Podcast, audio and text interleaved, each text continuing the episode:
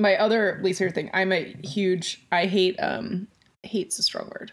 I strongly dislike uh spray sunscreens um because It's the same thing as hate. It's, it's Yeah, it's yeah. the same thing as hate. my problems with spray sunscreen if i put it on myself i feel like it's really easy to miss spots but the thing that i really hate about it is everyone else spraying it and it gets on me when i'm outside somewhere like i'm at the pool and people are or the beach and people are spraying it and i'm like there's just your sunscreen is just landing on my eyes like And you're not supposed to spray it in your face, right? You're supposed to not use it on your face. yeah can you? you're i don't think you're supposed to use it on your face oh the other thing i learned was that i got into a habit because I hated putting sunscreen on my feet at the beach because they would get all sandy after you got wet and you had to reapply. So I would get the spray sunscreen so that I didn't have to like put lotion on and get like covered in sand. And um, what happened was that the spray Beach is a sunscreen, terrible place. the spray sunscreen would stick to my toenail polish, and then the sand would stick to it, and it would ruin my nail polish, and I'd have to take it off. And so I was like, okay, well, I'm just never gonna use spray sunscreen again.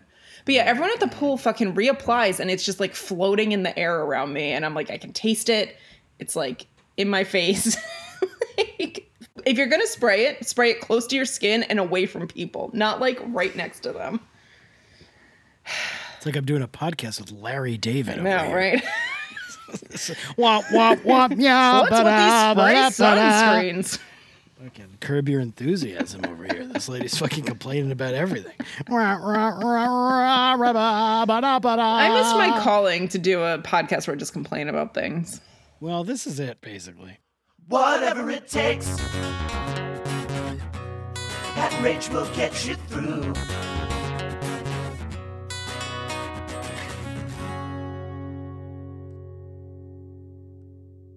So, welcome to another episode of the Degrassi Every Episode Ever Marathon Podcast. I'm Rachel. And I'm just dealing with all this sudden rage over here. Your old pal Pat. That's normally su- me, I feel like, more so than you, dealing with sudden God. rage, but I got sudden rage every which way I go. I see people on the street. I just walk up to them. I'm yelling, "Tell me what you know!" Right in their face, just grabbing them by their shoulders. how's that work out for you in New York City? Shit out of them. oh my god, it hasn't been perfect, but you know, every once in a while, people are a little bit like, "Oh my god, this guy's crazy," so Mm-hmm. they just kind of run away from me. That's good. Yeah, it's been crazy. All this sudden rage. So much sudden rage. I was like, at some point, where uh, this? Is, uh, finally, Adam calls it PTSD. Yeah. Which I was like, sudden rage. Why are we saying The This is- the diagnosis is sudden rage, well known. clearly? Thank God for Adam, who's the only person with any sense. Yeah, it's like obviously has PTSD. I'm also annoyed that his mom didn't force him into therapy for that. But This like, mom, also, this mom does not give a fuck about Adam. So No. we'll get to it, I guess. Maybe we should wait. Should yeah, we, we wait? We can wait because we have to talk about other things first. This mom, Mrs. fucking Torres. This mom, I gotta tell you. We'll jump through hoops for Drew. Let's move to But Boston. it's like, oh, are you worried about your mm-hmm. brother? Who cares about him? What a what a piece of shit. Like, fucking hell. She does not care about her son Adam. I mean, she probably mm-hmm. does because I guess mm-hmm. technically they did move schools the first time because Adam was being bullied. So maybe she thinks this is kind of a, like a tit for tat sort of thing. Yeah. Where you help one, you help the other. I don't really know, but Mrs. Torres, not my favorite character, as we've discussed in the past and probably discuss again in the future. I would mm-hmm. imagine. Oh my God, how you doing, Rach? What's happening? What's the word? Give it to me. I'm doing, I'm doing okay. I'm doing okay. It's started August. That means your favorite season's coming up. Yeah, fall. Summer, part two. That's what it's called. second summer. I love second summer. Yeah. From September through November, good old second summer. Yeah. Um it's yeah, it's been pretty nice outside. It's like tomato season. It's uh it hasn't been uh as disgustingly hot as it was a, a few days ago, so that feels Yeah. all right. It's that thing where, you know, after you've been through the really horrible heat, then anything dog feels days? Yeah, anything feels pleasant afterwards. The dark days are ah, the dark days are gone. Florence and the Machine, right? Mm-hmm. Big fan. Not really, actually. Near the um, my friend who works for the New York Times writes a playlist uh, newsletter, and uh, she did an August playlist today, and that was one of the songs on Run it. fast for your mothers and fast for your fathers. Run for your children, for your sisters and brothers. That's the only Florence and the Machine song I know. Is that correct? Is there any other ones, big ones? Because she's No big, other big famous. Big ones. That's definitely the biggest, I would say. I saw her you- perform once at Glastonbury, and she climbed up a speaker tower. She's an impressive uh, performer for sure. Florence. I don't- I don't- Nightingale. I don't- Florence Nightingale on the Machine. I don't particularly like care that much about her music, but she was it was a very good performance. It was really Did entertaining. you say it was dazzling? Was it a dazzling Ooh. performance? Maybe. I think that she, she was play? wearing like a essentially like a sequined leotard cape situation. Um and Have it was in any- like a big top tent um area. That's like where that stage was. It was when she was very unknown. Oh, so did they even sing "The Dog Days Are Over"? It was 2009 or 10. Maybe. I don't know when that song came out. She definitely had a single at that point because I had heard it. They had an album come out in 2023. Wow. It's not about the oh. dog days though, I'm sure. Oh yeah, there are some songs that are not. I don't care. Why are we talking about Florence and the Machine right now? Because we talked about. I don't even know. Oh, the Dog Days of Summer. The dog days. Speaking of the Dog Days of Summer, the last episode we recorded, I had some things to say about the Beach. Boys. Oh Boys. yeah, yeah, you did. I don't know if you remember. I, do. I do. Mhm. about the Beach Boys. Maybe ruffled some feathers. Actually, I don't think anybody gave a fuck. Um, but this is funny. This is just a funny story. So we had finished recording that episode, and deep in my heart, I was like, I was I was too hard on the Beach Boys, just because Mike Love is like a right wing fucking piece of shit now. I was being too hard on the Beach Boys. I knew it. It was for fun. I wanted to sing the Ron DeSantis song, the whole thing. And then I also remembered as I was listening to the episode back, I came up with lyrics for the Kokomo Ron DeSantis, but I already forgot them. Yeah, yeah. You're so good for you on that. Congratulations. You'll be happy to not have to hear it. One Um, one of the broomheads did point out that we it should have been Coke Amo to go with last week's episode. Oh yeah, because of Anya doing all the mm-hmm, cocaine. Mm-hmm. So I knew I was I was kind of like taking a piss. I wasn't really. I don't really hate the Beach Boys, but mm-hmm. I mean, she's real fine. My 409 and take the T-bird away, and those kind of songs are pretty fucking dumb. I will stand by that. But that very night, we concluded recording our podcast. And I went and watched an episode of The Bear. I finished it, but I was still in the midst of the second season of The Bear, which is a great show. And the sh- the episode began to the to the strains of "Help Me, Rhonda" by the Beach Boys, and immediately it started, and I went, "Fuck, this is a good song." And I was like, "God damn, that's a good one." And I was like, "Yep, I have to go and do a little mea culpa because the Beach Boys are pretty good." At least "Help Me, Rhonda" is very good. Help me, Rhonda. I mean, and also like.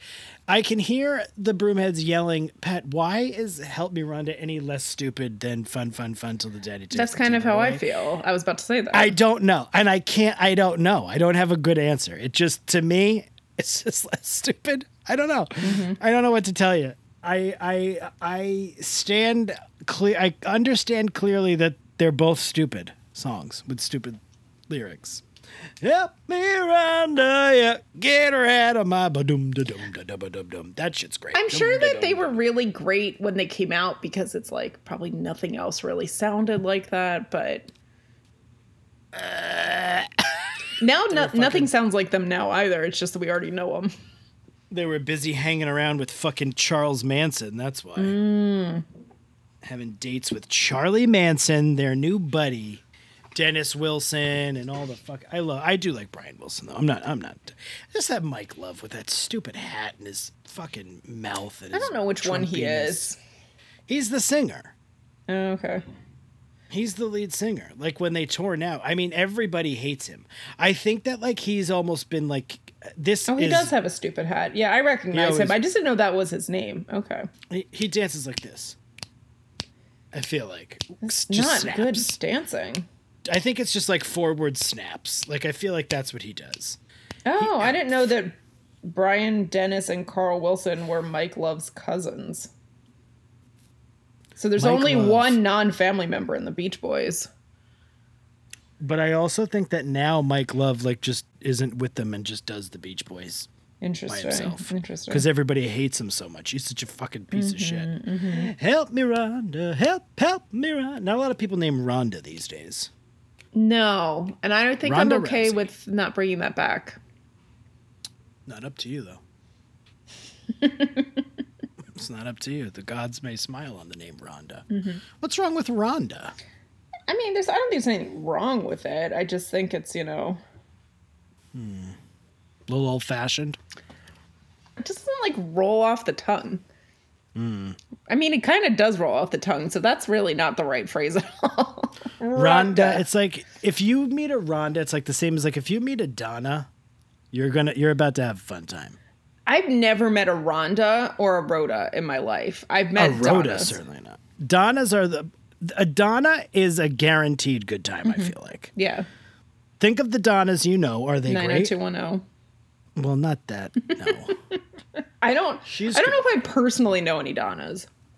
oh, I do. And Actually, no. I know people. one Donna, and she had a restaurant named Donna's in Baltimore for a long time. There you go. That's absolutely right. Mm-hmm. Of course she did. Of course she had a restaurant and a drink in her hand all the time. Mm-hmm. That's Donna.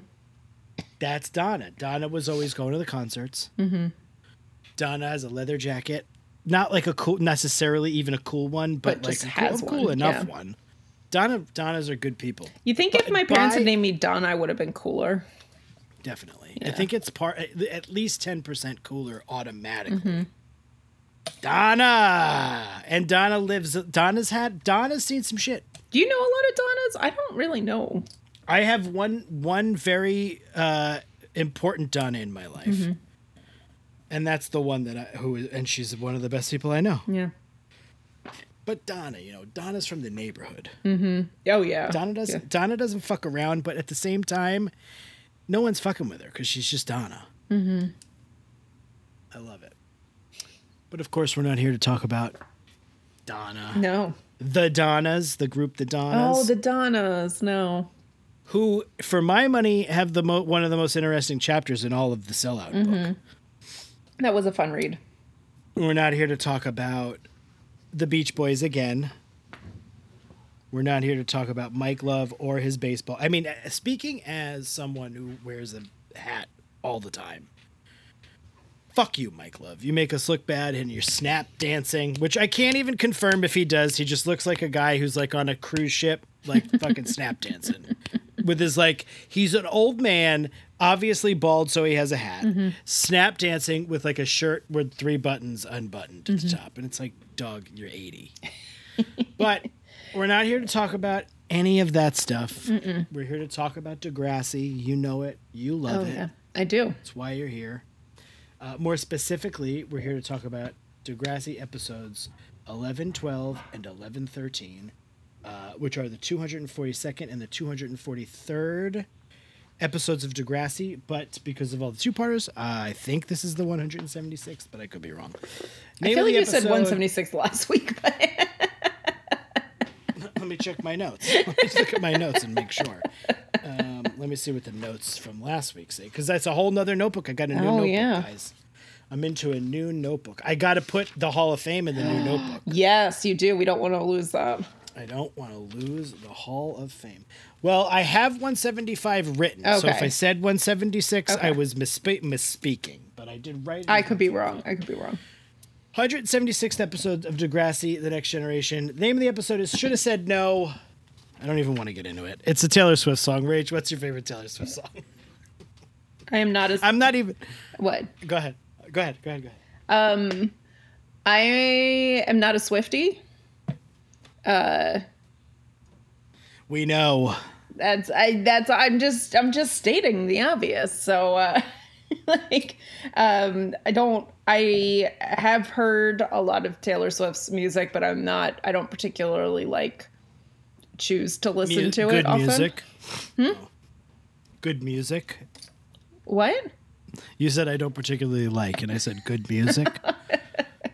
It's just not for me. It's very poppy, a lot of it, and I don't know.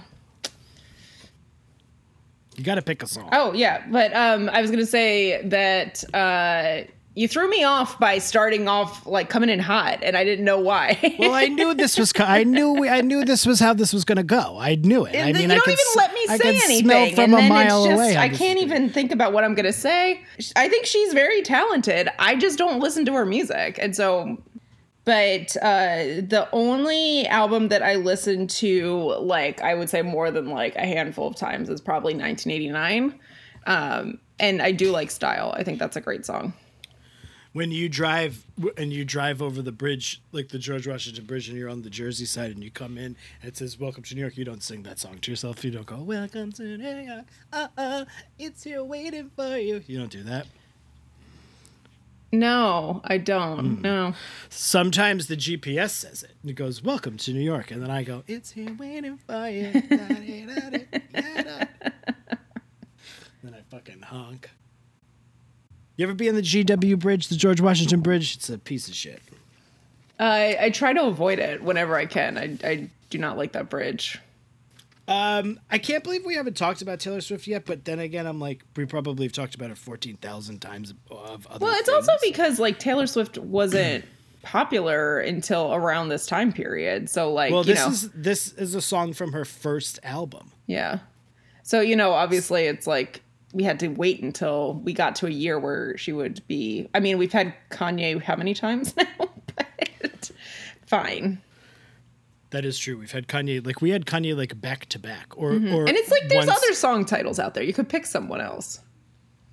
Um, I love Taylor Swift, the artist of the decade. I think that the only one who's close is Beyonce. And I think the and I don't mean by artist of the decade, I don't mean the best artist of the decade. But I mean the the most Popular.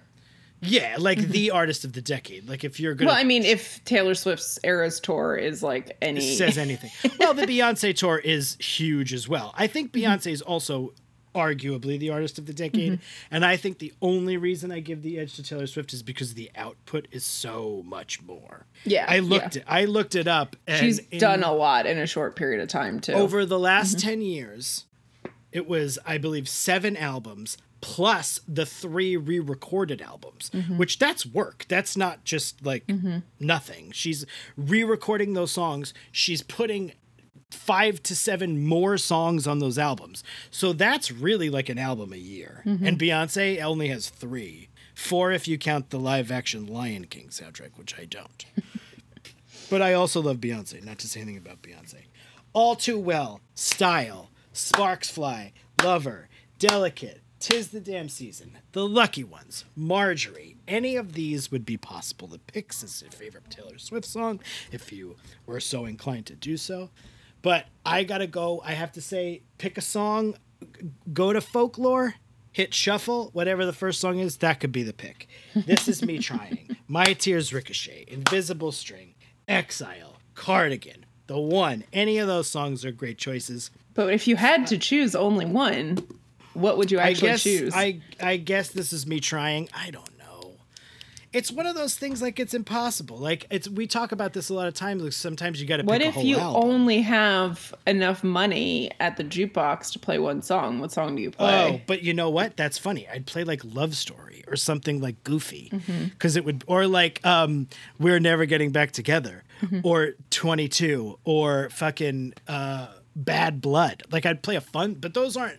Those ones aren't in my heart as much as I will the fu- I wouldn't. Yeah. I will say, you know how my dad does his uh, parody songs about pesticides and PFAS um, for his those. environmental groups. Uh, he did "Shake It Off" today, but I only heard Today? Yeah, earlier today, but I only Oh heard like a part of it because I was in a meeting at the same time. so it's like, wait, I can't hear what he's saying. Shake it off. That's a great song too. Yeah. Like if I'm at the jukebox, I'm playing something that everyone's gonna dance and sing along to. I think all too well, especially Taylor's version, the 10 minute Taylor's version. That was I think that's that was really great to watch her perform on SNL. I will say, like I, I found that very entertaining to watch and listen that's to. That's a hell of an achievement. Um, you know, there are a lot of valid criticisms for the for Taylor Swift, and I don't. I'm not one of those people who think you cannot criticize her. And let me tell you something: there are a lot of people who think that way. And the internet, they will they will attack if you say anything remotely qu- uh, criticizing of this person, which is weird. All that stan culture on anybody is so weird, and it could easily leave a, Well, a bad taste in someone's It's mouth. it's funny. I was thinking about that today because the um the lawsuit against Lizzo came out and I was thinking about like people put people on such pedestals instead of just know. letting them be fucking human and it's Yeah. like like Taylor's just a person Like- Yeah, like yeah, you know and she's not like she's a person just like any of the rest of us and I mean, I think that she like people find her really relatable, and that's probably part of her appeal. And to be fair, that's very cultivated. That's Yeah. very that's part of the plan. Yeah. You know, she wants to she she courted that Yeah, market. And then in some ways, and I do think she is relatable. I think that she is kind of like yeah. The thing I like about her is that she's my height, and so I'm like, I she's appreciate tall, she's tall, a tall drink ladies. of water. She's a tall drink of water.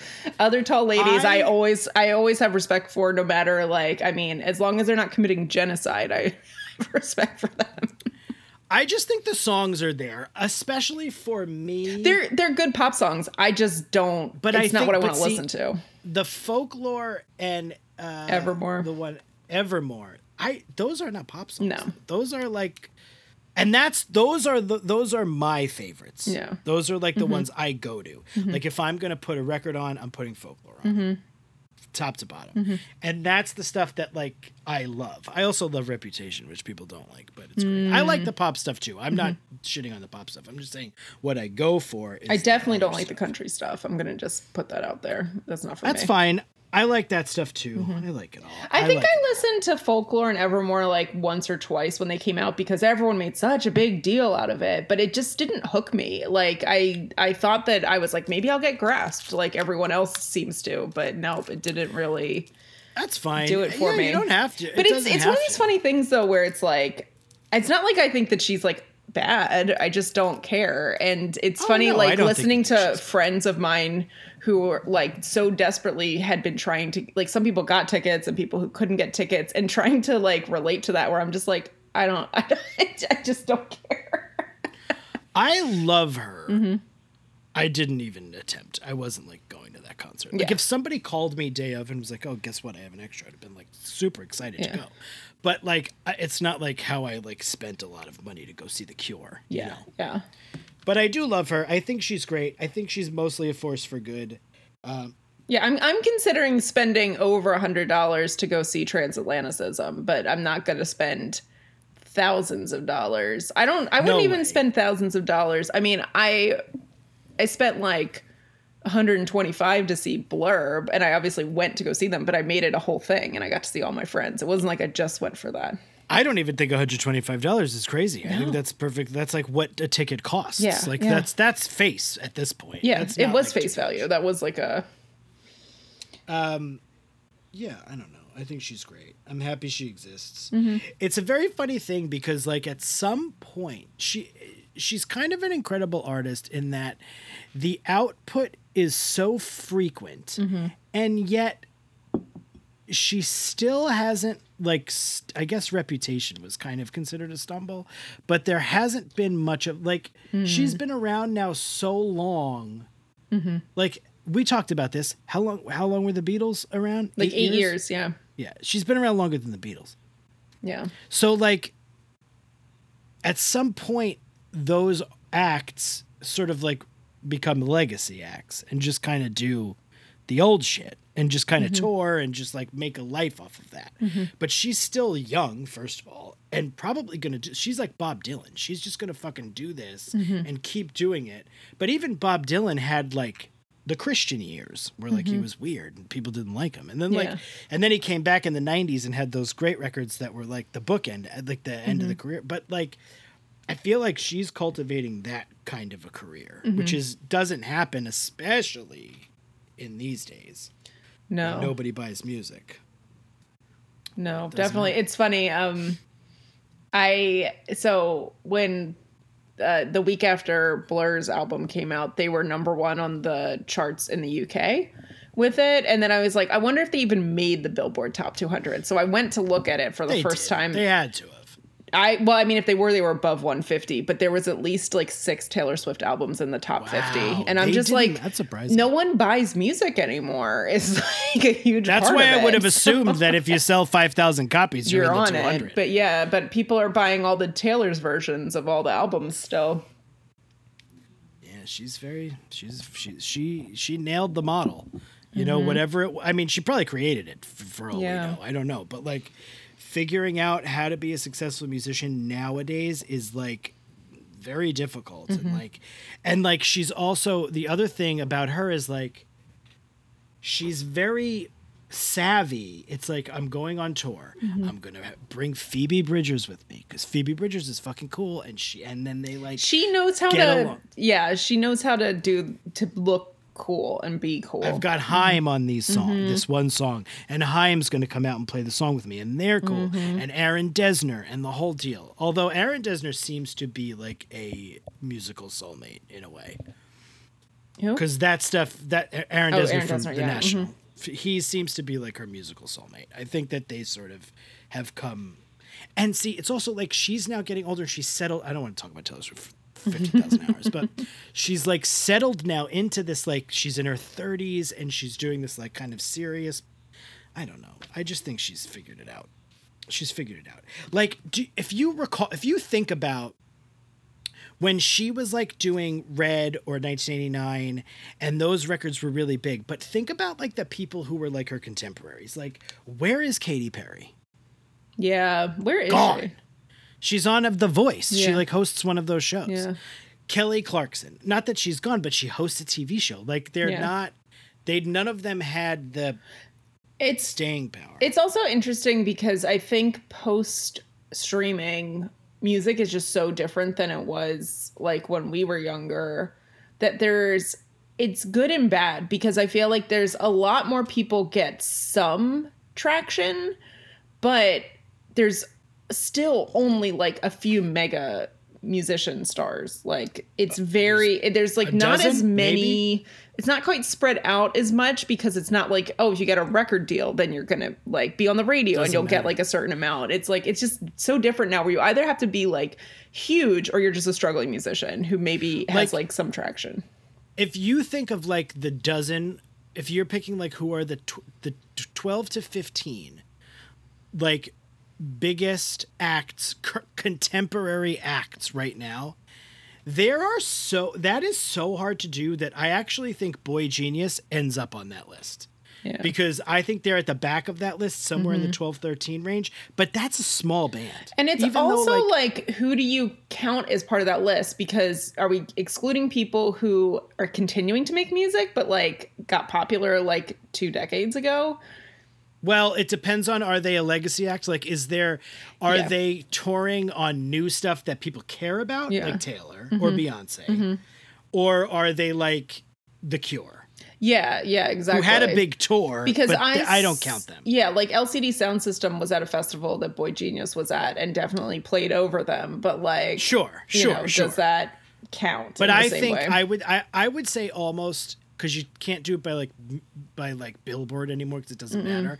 I think more like zeitgeist, like what's who are like young people talking about, and it's the ones that you know. It's Taylor, it's Beyonce, it's I mean I we had this talk, but I it's Ed Sheeran, it's um it's fucking Drake, Yeah. it's like Pusha T, Kanye, I think are still in that conversation. Kendrick is certainly in that conversation. Lizzo, Cardi B. Mm-hmm. but it's also like I don't know. I feel like there's Little Uzi Vert. It's also like the same people that, like for the last 10 years. Like every so often someone breaks into that but it's like Travis Scott. Travis Scott was was big is a big one, and that I feel like is more recent. yeah i just feel like there's like less turnover on those too like it's the same people manage to stay in the top spots. There was a minute for Chance the Rapper, but then Chance the Rapper put out like two fucking bad, weird Christian albums, and like, then he fell off, and now he is on The Voice or or one of those shows. Mm-hmm. I don't know. It's funny. It's an it's a very different model from when we were young and coming up because there was like a thousand popular like uh, not a 1000 but there was like at any given moment between 50 and 100 like very popular even if they weren't your thing or my thing. Yeah. There were at least Because- 50 to 100 And acts. pretty much all of them had record deals, and Mm-hmm. then they got played on the radio, and people listened to the radio because that's how you heard music, and you had to buy things. You couldn't just like, I don't know, like this is why I don't necessarily listen to new music because I don't have to. I can just listen to the same fucking things on Spotify that I already like, and it'll keep serving me things that are old. Like it won't serve me new music because it's like you like this stuff. We're just gonna play more Yeah. of this for you. The interesting thing too would be like how many uh, Gen Z or even young millennials had never heard of the National before folklore, Mm-hmm. and then be and then like listen to the National. That would be an interesting litmus test. Probably not that many. No. probably and I kind of wonder though if people even think about Aaron Dessner being in the National or if they're just like, "Oh, her producer." I think there's a group Yeah. of people now who don't who think of her mainly as him, mainly As- as, her mm-hmm. like partner, her mm-hmm. her musician music partner. But I think that yeah, probably. It's it's interesting. It- This is a com- we we should do a different podcast. We should have two podcasts. we should be doing a different podcast. Sorry, broomheads, if this is like fucking. Just skip forward. We can I, I, trim it if we need to. it's a fun conversation to have though, because I and this is like I don't get to talk about this stuff a lot. Yeah, yeah.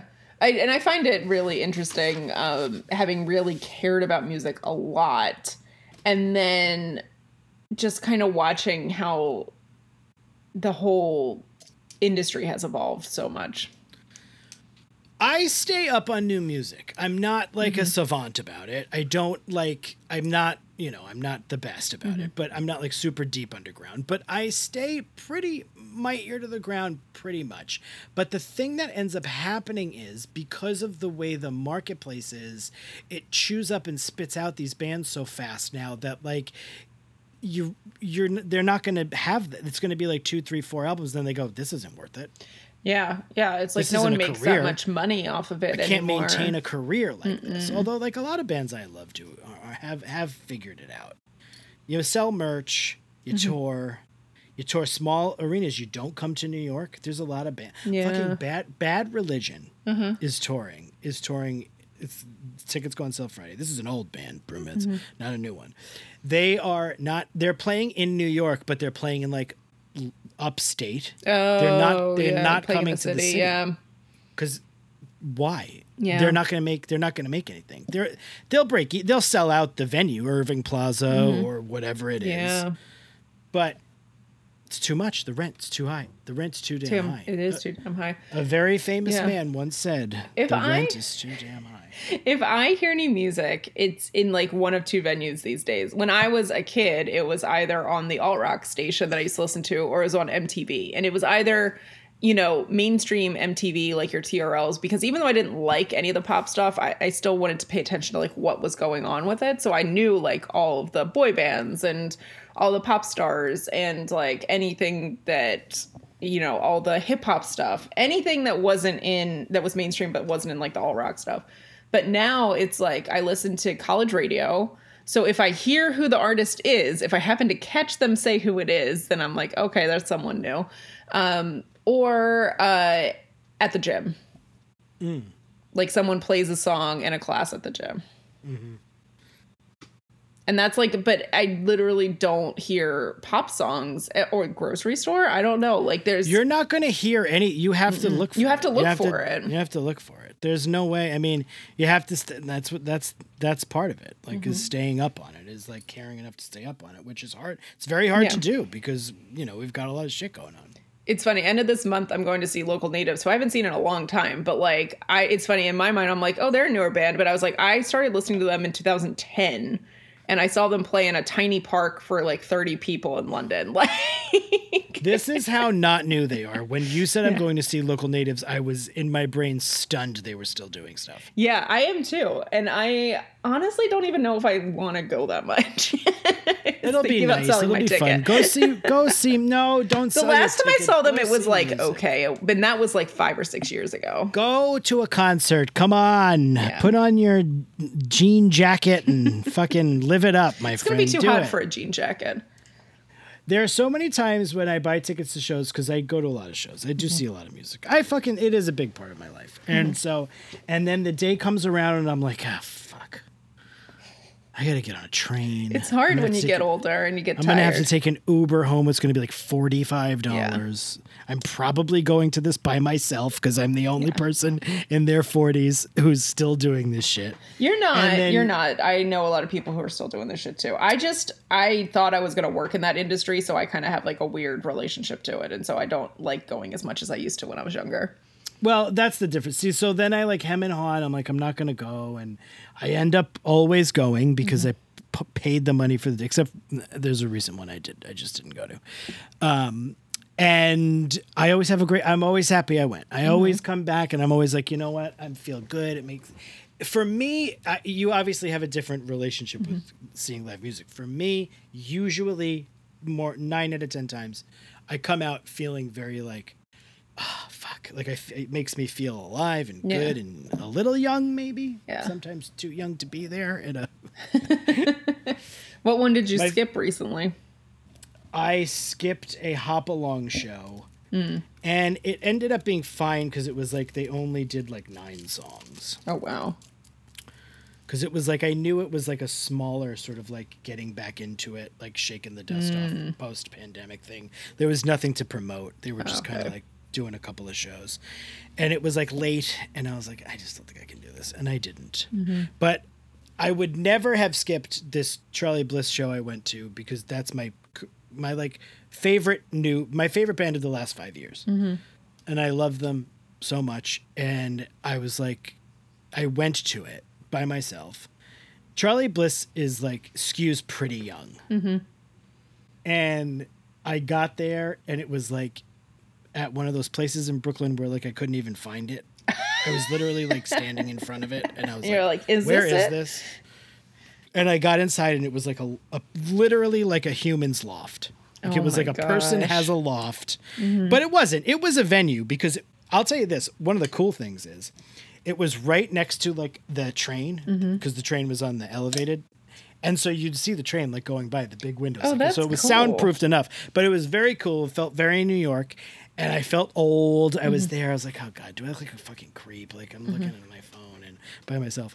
And then it happened and I watched it and I left and I was like, I felt so good. I hadn't felt that good in months. Mm-hmm. So sometimes, Not even at the Cure show. well, that was before the Cure show. Oh okay okay. No, the Cure was the best. I would never. I mean that. I'll go to an arena show easy, no question. That's easy. I can sit. Yeah yeah. It's these young people shows where you got to stand the whole time, which is most shows I go to. Nine, eight out of ten these days. All right, We've been talking about this fucking for hell, fucking ever. Jesus Christ! I was like, we're gonna talk about Taylor Swift for five minutes. That's what I. That was my intention. You came in hot. We were not to talk about I like Taylor Swift for I five did minutes. come in. I did come in too hot. I came in too hot because I thought you were gonna be like, you know, and be like mean about it. But I was wrong. I no, I don't. I don't. I, I don't think any. I don't think anything bad of her. I kind of wonder. I'm like, am I missing out on something because I just it, it's not does not click with me. The thing also But maybe is, it's the poptimism thing. Maybe I'm like I just really don't care about pop music that much. I just don't. I find her to be a lot less poppy than you do. I think there's certain. I think like Reputation was super poppy. I just don't. I think there's always a guitar. I mean, there's. I don't know. I just Yeah. feel like I don't think of her first as a pop. to star. be fair, to be fair, I I hate admitting to this because he's such a bad person, but I started listening to 1989 because of the Ryan Adams cover of it. dude, I love. I used to love Ryan Adams. Yeah, and I I like his versions of those songs better still. the absolute. it's more my style. That's the problem. the gall though of this guy is like still touring now and like playing Oh, King's God. Theater. I'm like, oh my god. I can't believe that. You know that yeah, my heart like goes out to Mandy Moore. in 2000 through like 2005 or six, that was my dude. Mm-hmm. From Heartbreaker through like when he released those three albums at once. Cold Roses, Jacksonville City Nights and 29. So like from I never Heartbreaker to that. I never was that into him. It's just that someone I saw someone do a cover of style in the same style as Ryan Adams.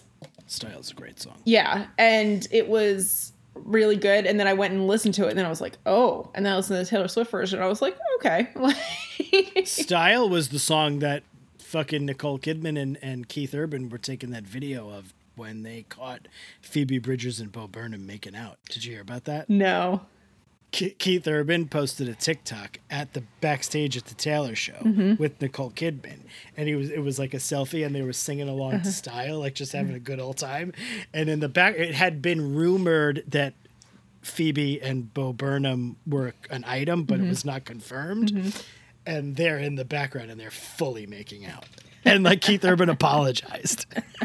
I really like Keith. I have no idea about anything about Keith Urban's music. like I a know good guy. nothing. He just seems like a nice guy. Like he just like, oh man, sorry, yikes. Like, I- anyway, All right. this was fun. Great conversation. Oh, what I did want to say, but one more Okay. thing before we move on. I think a big thing is also the surprise midnight drop. Mm, That's mm-hmm, what gets people talking. That's what Beyonce did. That's what Taylor does with these albums. Yeah. That's what and Well, I Fiona think Apple that's did the way it that on the last Fiona album. And no one, no one had talked about Fiona Apple as much in the last decade than they No. did when she put Fetch the Bolt Cutters out at midnight. No. Even though she's she's the best uh, artist of her generation, and I can't fucking wait to talk about her in a couple of weeks. Oh, we get a Fiona Apple episode soon? Nice. Yes, indeed. I can't wait. But that's that's that's another thing. But you already have to reach a level of fame for mm-hmm. that to even fucking matter. Yeah, yeah. So you already have to get there. But then once you start like the surprise drop or the like two days before and doing it's going to be a new album, mm-hmm. that's pretty great. I remember like listening to folklore at midnight and mm-hmm. fetch the bolt cutters. I remember and like being on Twitter. I'm sorry, X uh, at the Don't get me time and like do it like reading everything and like it felt like a communal thing. Mm-hmm. And that was really nice because I think that's what you miss now that radio's not a thing because radio felt communal Yeah. because you were someone was talking to you. Yeah, yeah. Someone was talking to you in the middle of it, and sometimes people would call up or whatever, and it just felt like you weren't alone. Yeah. I feel like there's I, I was trying to think about this because I was like, other than these examples that you have, I was like the Blur album, like they just dropped a single and said, like, hey, we have a new album coming out on this date. And it's like, did people like how did people tell you about these things in the old days? like I don't remember. Like, did Well, they Pretty much, they, something? si- or they, they signed record deals, and, Yeah. and and there was so much press. Yeah. So like if the record deals for the most part like especially like anything that was in the mainstream like Mm-hmm. if Blur signs with a major label. Mm-hmm. You if you're any kind of like person who's up on it you find out how many albums the deal is for and how long it's going to go. So you know that when they're done with this one they're going in to make another one and then they start they announced a release date and started like building to it because people bought it so the mm-hmm. anticipation was to build Yeah. so not to man, I mean you know this shit, mm-hmm. but like it was like building that anticipation and putting a single out beforehand, so that mm-hmm. by the time the record came out, you wanted to buy it. Yeah. But because nobody buys them anymore, that shit doesn't matter. No. Doesn't matter. A surprise drop in like 1996 would have meant nothing. It would have been bad Yeah. because no one would know. You didn't have And the then, whole like, press cycle for yeah, it. Yeah, exactly. You don't have. So that's why, like, they needed. You needed to be like, I can't fucking wait till Mm-hmm. September sixteenth when the fucking Stone Temple Pilots album comes out. Because I know it's So coming. excited. Anyway, hell of a conversation. I wish that could be the whole podcast, but we have a whole two-parter to talk about. I know. It's all about our good friends Drew, and then it's about our good friends Alli and Dave, and who else is it about? That's it. Is there only two stories? A and a B? Oh, it's No. it's about Jake and Clare. Oh right, I forgot about that. Is that the A story? That's the A story. Do you want me to Are read you my serious? Oh yeah, please hit me with your best blurb. blurb? Like, when did you watch this? I watched this like 12 hours ago. I watched it Maybe at a little around earlier, 14 three o'clock ago. in the afternoon. Okay. Oh fuck, Rach, we got to say it. Sinead O'Connor. That's it. Oh, okay. Yeah. a fucking dude, a, a- one of the greatest of all time. We recorded the episode a couple of days yeah. before she passed away. It's a tragedy. She was right about everything. Her songs are great. Her soul was great. I love her. We love her. It's so Sinead funny. I had listened to the You're Wrong About episode on her not that long ago, like maybe a month ago. And my mom was um, with me listening to it too. And we were, and she was like, she had missed, she missed a lot of pop culture things when she had kids. Like she just stopped paying attention to stuff. So she had missed the SNL thing entirely. My dad's like, no, I watched it live. Like, Me too. I so remember it. I I was too young. I didn't. I wouldn't have seen it. Um, but yeah, it was like she didn't realize like all of that stuff with her, and so we were just kind of like fascinated by it. So it was just kind of jarring to um that that happened so quickly after listening to we that. talked i watched that documentary and i talked about it on the show so we talked everybody knows how we feel Sinead o'connor was a fucking one of the greats one of the fucking most true goddamn artists and i always say like the, the One of you- one of the things that I'm going to say this really quickly. One thing that annoyed me, I was listening to um, the radio, and I think I was listening. I don't remember if I was listening to Lithium. I think it was Lithium, um, and someone was one of the DJs was talking about her death, and they're like, "Oh, she lived such a tragic life," and I was like, "I don't think that's how she felt about it. I think that she was proud of herself for what she did, and she didn't want to be a pop star."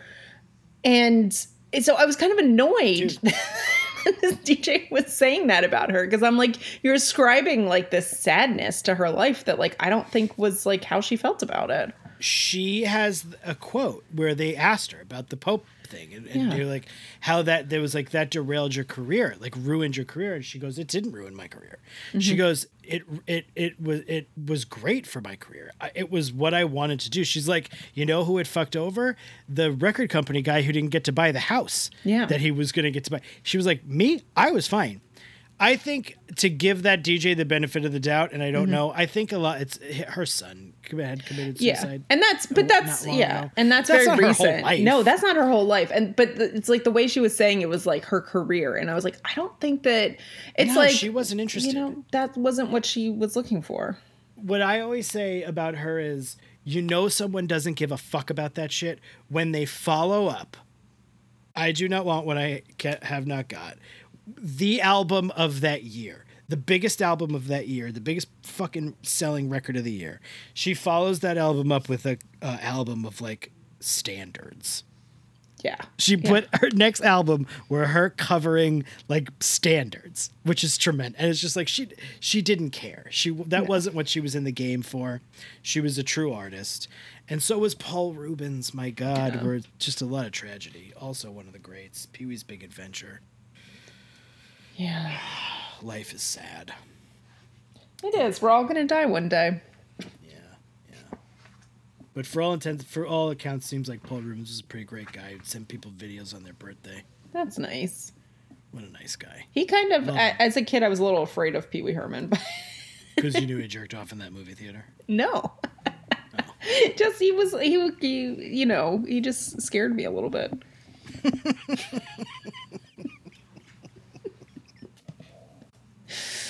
Why? Pee I don't Herman? know. I guess it was like because he was just like this kooky character, and I think it just kind of like creeped me out a little. I love that Pee Wee is He talked funny. kind of an asshole. Like that's kind of Yeah. the things I the thing I love most about Pee Wee is that if you ever watch this the Christmas special, have you ever seen the Christmas special? He's so mean. I mean, he learns a lesson at the end. Uh-huh. Obviously, that's the point of it. But he's so mean to Annette Funicello and Frankie Avalon. Oh, see it. man. it's very funny. What Just stars? yells at them. Um, he was very funny and what a genius, and he made comedy for kids and weirdos and Yeah. weirdo kids. And unfortunately, between the time we record this and release this, somebody else is gonna die.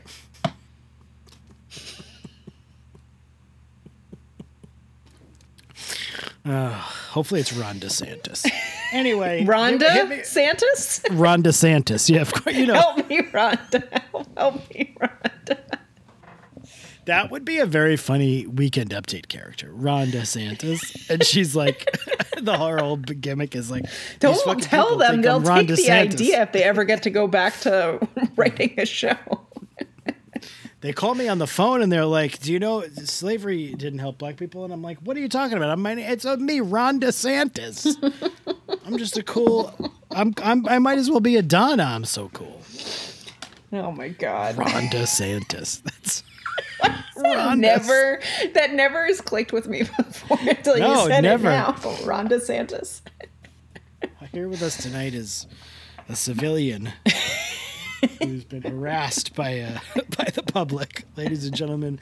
Ron DeSantis. And it says that would be such a funny visual joke too, because you'd think that they're saying Ron DeSantis, and then sh- she wheels in and it says Ron DeSantis. I'm like, someone else must have made this joke before. I just have not heard it. If someone has it, they're gonna, cause we did. we're we're great. It's gonna be on Double Threat in like two weeks. We're not saying double threat steals from us. We're just saying, obviously, We're all thinking the same things at the same time. That would be time. a crazy thing to say. They are a wildly popular podcast. They have no idea what we're doing. It's just every now and then there is a very funny thing.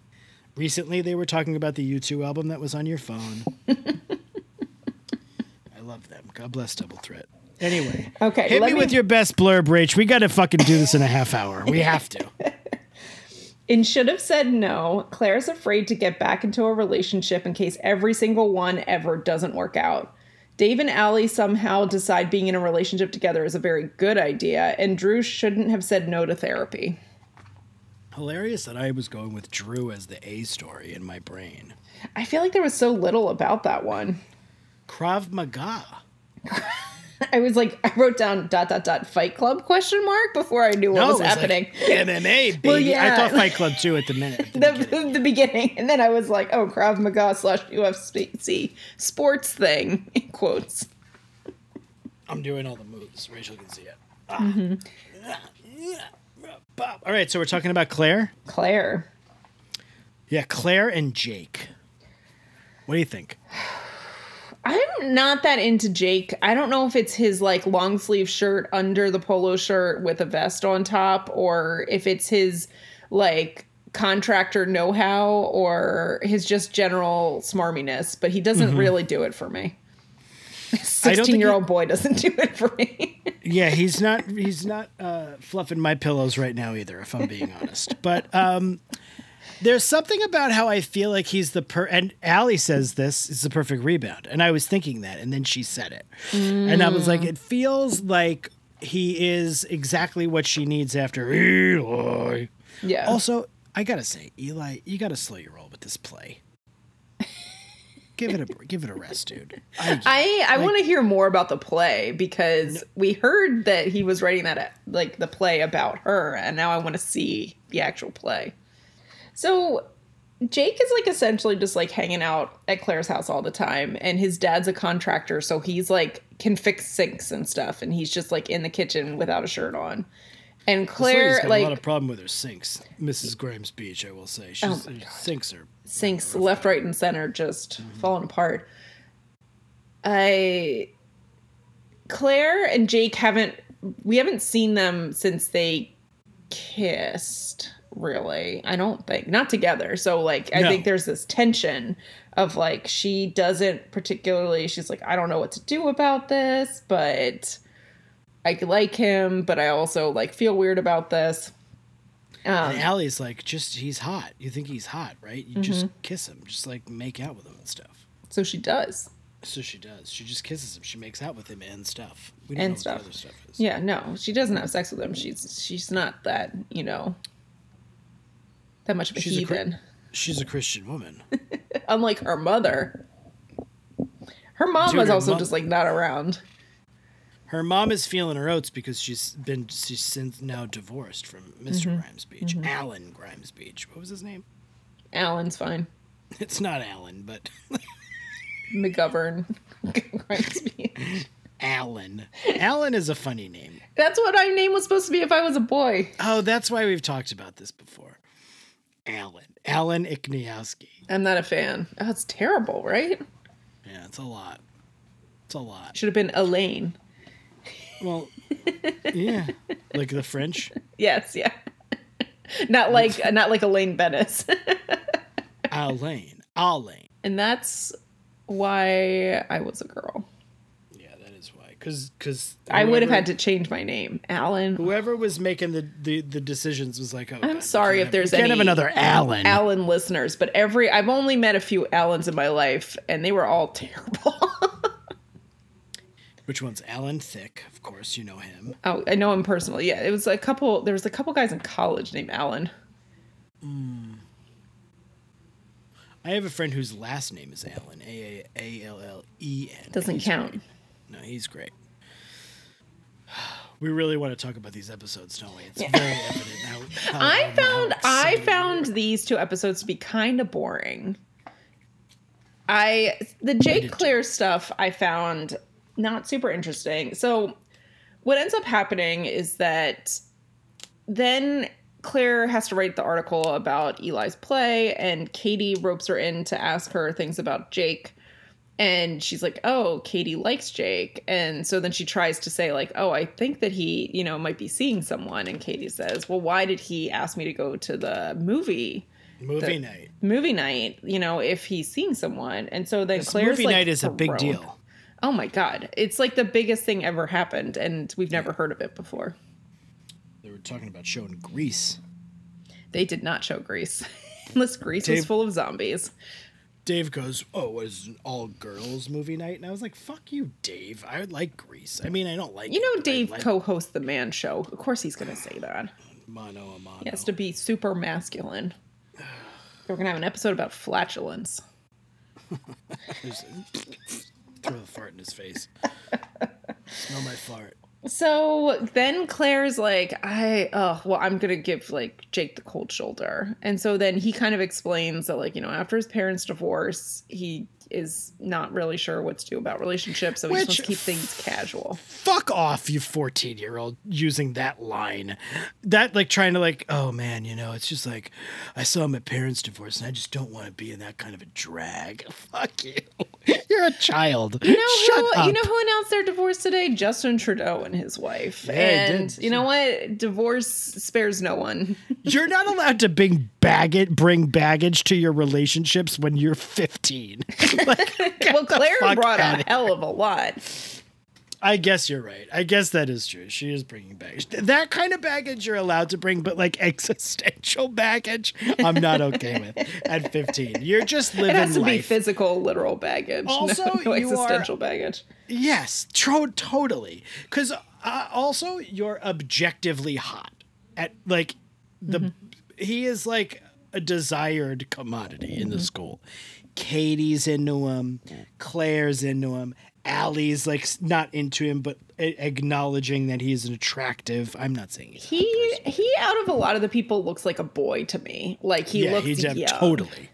He's like Justin Bieber. Like he, there's a Justin Bieber thing. Mm-hmm. Was Justin Bieber a thing yet when this happened? Yes. They didn't they play baby in like the last episode. Baby, oh.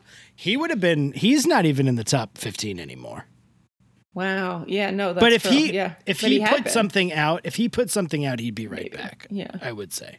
Yeah. So he he what I think what Jake actually says cuz I wrote it down was I gave up relationships. You fuck off, dude. Fuck off. This is gaslighting. I'm Yeah. calling it. This is gaslighting. You're just trying to this have your cake and eat it too. bullshit. You are using your parents' divorce because you don't really care. Mm-hmm. I mean, maybe you care. I bet you he cares. Probably he cares. I shouldn't Mm-hmm. say that. Divorce is sad. Yeah, But- and it's got to be hard when I mean my parents did not get divorced, but I I'm sure it's really hard to see that and kind of lose faith in like the stability of a relationship. I guess. But are you thinking that much about like that part of it? Like how this affects my relationship? I maybe, may you know what? Maybe he's a real. I think thinker. that there's so much focus on like the fairy tale like happy ending of like people coming together but not the what happens after that I think that something like a divorce can really shake you because I guess. I guess you're right. I guess Yeah. you're right. I guess the problem is we don't know that much about this guy yet. So so far this is like his whole personality. Whereas like if this was Eli, I'd Mm-hmm. buy it cuz I know that Eli is kind of a sensitive character. Yeah. This guy's like walking around in the fucking, fucking, contractor without his like- shirts shirt on. I'm like this guy ain't serious. Mm-hmm. Don't give me that this guy's serious. I like that he drives his dad's contractor truck to school. Martin contracting. Martin. This guy's this guy's giving me the I'm not into this guy. No, I'm not either. So He keeps telling her he wants to keep it casual. yeah, so Clare has a dream about him and she falls out of bed. She hits her head. She hits thing. her head. And her mom is just getting home and it's four in the morning. 4 a.m. Shit closes in Canada at way I Way can't be than later than that. two. Eh, Way earlier than that. she So you know she's been she's been doing things she should not be doing. So I did want to point out that they use casual so much in this episode, the word casual. To I just wanted to point out that casual was this week's concept. Concept. The There's big C word that they throw Because around. they do that in the Dave Alli uh, thing and with Casey and Marisol also. And it's like, I don't know. Marisol is here for it. Oh my God. Marisol, dude, Marisol is ready. Yeah. She's waiting in the wings, baby. Mm-hmm. So, uh, Mrs. Grimes Beach comes home at four in the morning, and I literally wrote down, I was like, aren't, aren't these people, aren't she like a devout Christian? and I thought it was one of those things again where Degrassi was just going to like f- forget all of that, but they didn't. Clare makes a point when she complains about it to him to say, We were raised with these Christian values, and now my mom's just jumping into bed with the first person she dates. And what's his name? Jake? Jake. Jake is, I think, very good. He's like, Listen, your mom has to be happy. If it makes her happy, it's not hurting anybody. You got to go with it. Well, when she talks to her mom, she's like, Oh, no, I'm okay so with it. Like, you have needs, it's biological. And like I the mom doesn't skip a beat. Like if I was the mom, I mm-hmm. would be like, "Oh god, no, come on. Don't talk like that." But she's like, "Thanks, Clare." if I was Clare, I would be like, "But the whole Christian thing, that's out the mm-hmm. window now, right? We're mm-hmm. boning. We're zoning it up." Mm-hmm. So there's a big reveal. Oh, first Clare, oh, uh, we'll we'll talk about that. So Clare then comes home Well, so after th- so, you go you they decide to keep things casual between the two of them. cool Cash. Cash. How do you spell cash? C-a-z-h cash Cash. Yeah, that makes sense. Okay. Um so sh- he's gonna lie to Katie about the movie night and come over to Clare's because her mom's not there. And so she gets all dressed up and she's lighting all the candles in the house. Like this is some Phantom of the Opera shit. Like I don't know why so many. She really is lighting. They're ta- taking very great pains to show her light. Will you light my candle? Oh God. and so then she stumbles across the divorce paperwork and she finds out that like her parents are getting divorced because her dad's infidelity. did you listen to the, when myra our dear friend myra clipped the thing from andy cohen and put it on the facebook page? No, I haven't listened to it yet. Myra clips that thing and puts it on the Facebook page. And it's Idina Menzel telling the story. And then Andy Cohen says to Tina Menzel, So, like, what's your favorite song from Rent? And she's like, My favorite one to sing, or my, or like, my favorite one. And then Myra cuts it off. Oh, so we And I don't was like, know. Myra, I texted her. I go, Myra, what is Idina Menzel's favorite song from Rent? Do you know which one it was? It's the finale, the big Oh, finale song. okay. No day like today, because um, no na, na, na, that one, Yeah, Because Maureen doesn't really sing in that song. I guess Mm-hmm. that's like somebody else's song. Anyway, sorry. Will you light my candle? That was a big rent. Uh, Rent moment.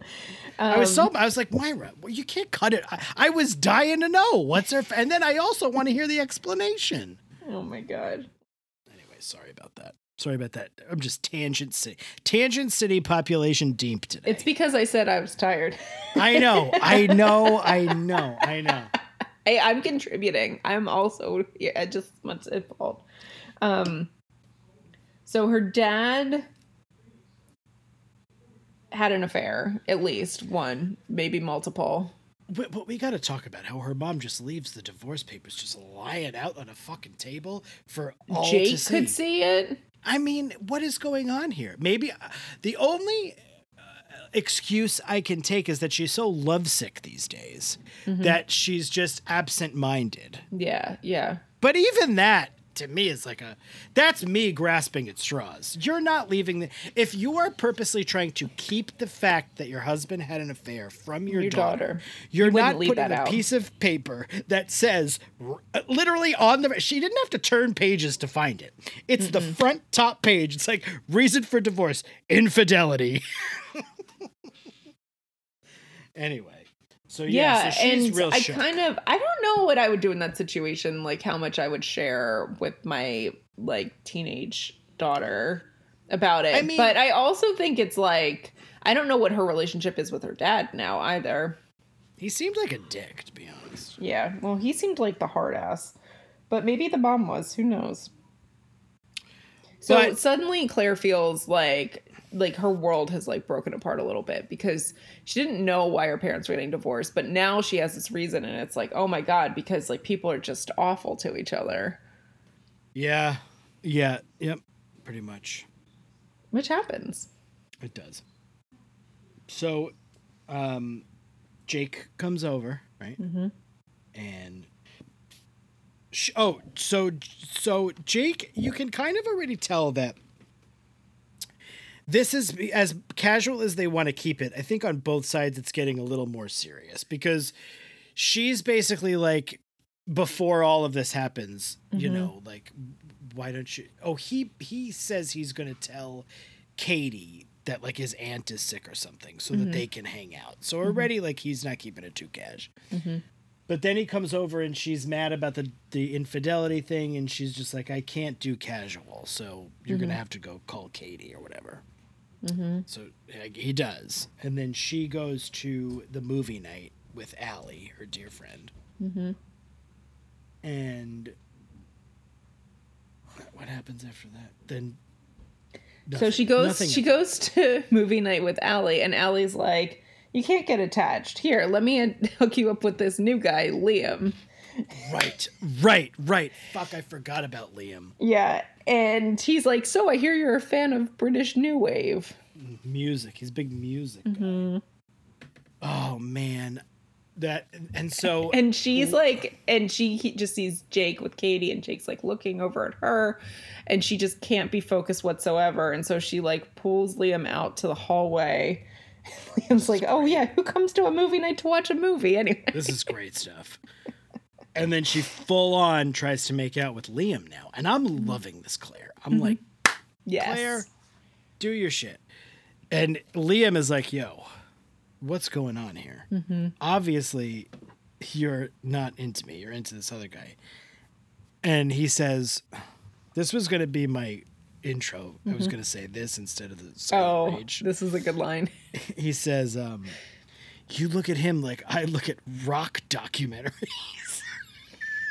I cannot. I wrote that This guy, down. I love. Mm-hmm. I love how they're like this guy. He's got one thing. He likes music. Yeah, and that's, all we it. know about him.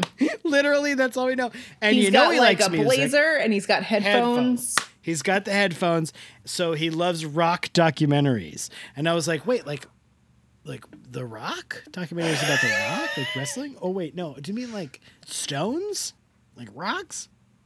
No, he's watching the Velvet Underground. Rolling Todd Stones. Haynes' Velvet Underground. Um. So then our friend Jake comes out, and Liam tells her him that she's frisky. Mm-hmm. Which I was like, fuck this. I hate Liam. Go watch a rock doc, you fucking loser. Go watch a fucking Steely Dan documentary, you goon. And then she tell comes clean and she tells him about what happened and then he saw about the infidelity and all this. Yeah, So they decide to go like- back to her house. But he's a good soundboard because they're going through the same thing. So they go back to her house. Now, this is the big reveal. Mm-hmm. At what point did you did you suss this out or did you not suss it out? I it's funny. I I think I kind of I did, but I like forgot about it if that makes sense. Because there was a previous episode when we got introduced to Jake, you could tell there was a lot of flirting going on with Yeah. Clare's mom and Jake's dad. And I was like, hmm, interesting. But then they like played it in a way that I was like, it didn't click like when she was out till so late. I was like, didn't think it was him. So I sussed it out not at all. And so so basically the person that Clare's mom is sleeping with is Jake's father. Mm-hmm. And when that reveal happened, I went, so I did not suss it out. I legitimately gasped in a good way. I was like, oh, this is good drama. This is the kind of drama you like. Don't tell Katie because she hates drama. She doesn't. Oh, she hates drama. all, this woman. But I love this drama. And Clare was taken aback, but Jake played it pretty cool. He was like, sounds good to me. Mm-hmm. But do you think that obviously Jake's dad and Clare's Mrs. Grimes Beach knows that they're interested in each other, these two, the kids? they seem not to know at all. No, because the dad totally knew because he was like, she she was on the phone with Alli, saying something about how hunky he was, and he was like, you know, he's right in there if you want to say hi, like right at the beginning of the episode. Okay. So the dad definitely heard something. Mm-hmm. Hunky, hunky boys. Oh, hunky. Anyway, so that's where we're at. We got Mrs. Grimes Yeah. Beach and Mr. Martin. Jake's dad, Mr. Martin. Is his name Mr. Martin? Yeah, he's Jake Martin. Jake Martin. I wonder if he's related to Donna Martin. The, the Donna I was talking about. I know, I know, I know. The one and only. It all come, it's all coming back, all coming back to me now.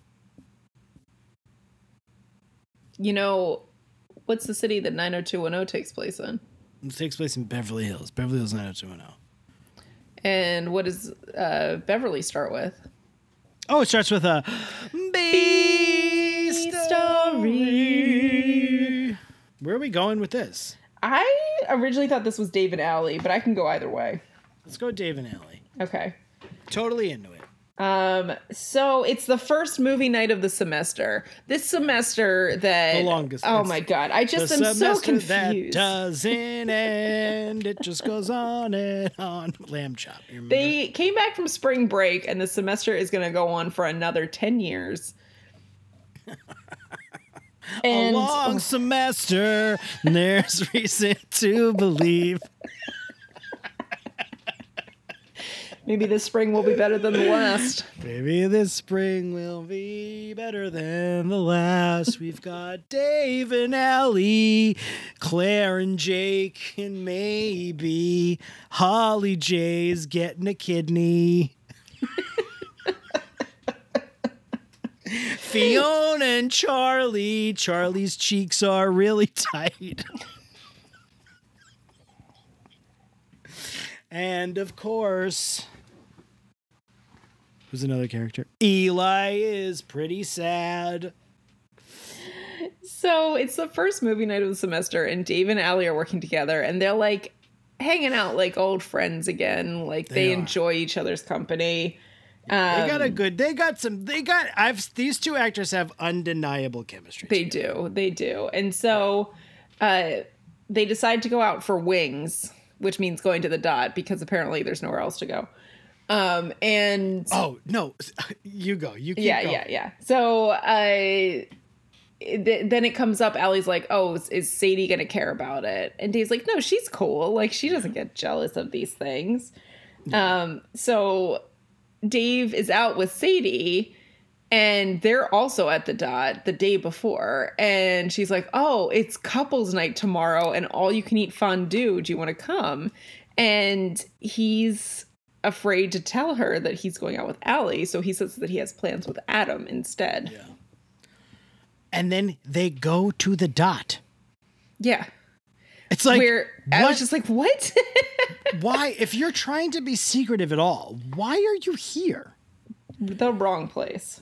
Oh my god. And he tells Adam and Adam's like, "Dude, you got feelings for this girl." And she's like, "He and and he says, uh, "Yeah, I do. I do. I, but I also like Sadie." And basically it's like this whole thing about like I don't I would rather be with Alli, but if I don't know if Alli's totally really into it. So I guess I'll keep Sadie, which is total dick move. Such a dick move. Um And so then they're setting up for the movie night, and you can tell Sadie feels like something's off. Can we just talk really quickly? So, Mm-hmm. about the dot, Alli and Dave at the dot. They do this bit Mm-hmm. where like, I hate this. This is one. Of, this is the thing I hate. Well, this was the setting up for the movie was before they go to the dot. Then you go.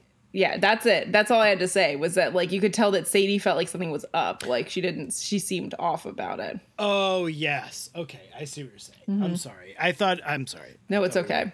It's okay. So then, yeah, the dot. Then they like have the dot, and they do this bit which I hate in anything where it's like. This chick is so cool, man. She eats so much food. And like they have this whole thing about like she's like, I could eat 30 more wings. You could eat me under the table. You're so cool. I'm like, I hate that. It's so fucking stupid. Like I hate anytime it's like just she's like one of the dudes. It's like no, Yeah, she's that's the cool girl She doesn't need to eat 90 wings. Eat Yeah. an eat a normal amount. You can if you really if you if that's what you want. Awesome. My No favorite, my favorite But take don't on make it that. like a- yeah. My favorite take on that is on Abbott Elementary when Janine goes out to the Oh, God, barbecue. so she's funny. eating ribs. restaurant on her date, and she's just covered opposite. in barbecue yeah, I love that. That's so funny. I love that. I think That's about that all show. the time. So, and they bring it up again. Like afterwards. Yeah, It's yeah. very funny. what is the But name of that the- restaurant? It has like a really funny name too. I don't. I will not remember Okay. to save my life. But that whole, I just bumped on that immediately. I was like, oh god, it's like Manic Pixie Dream Girl, but food Mm-hmm. version. like Yeah. she can eat, she can eat me under the table, and he says that later. I'm like, fucking cares. I mean, good if that's what you want to do. I'm not saying like if you like all that food, but all right, just one of the guys, kind of bullshit. I hate that. Yeah, that's you don't need to I don't know. So who catches them at the dot though? Old Marisol. Oh yeah, she's just there by herself. Yeah, she's like, "Ooh, what's going on over here? Clandestine meeting." She doesn't say that, but that's what she means. She's like, "Secret safe with me," and they're like, "We're just friends." Meanwhile, there's a little Bone Town is the name of the restaurant. That's hilarious. That's fucking. That is so funny. That show is so funny. That's almost an Easter egg. Like I don't It think I ever knew that, and Yeah, that's so yeah. that's so funny. It's called It's Bone like the, Town. the name is just because she was like, So "Oh, do you want to go to Bone Town?" like no one would name. I mean, maybe someone would name the restaurant that actually. yeah. So I would name a restaurant that for sure.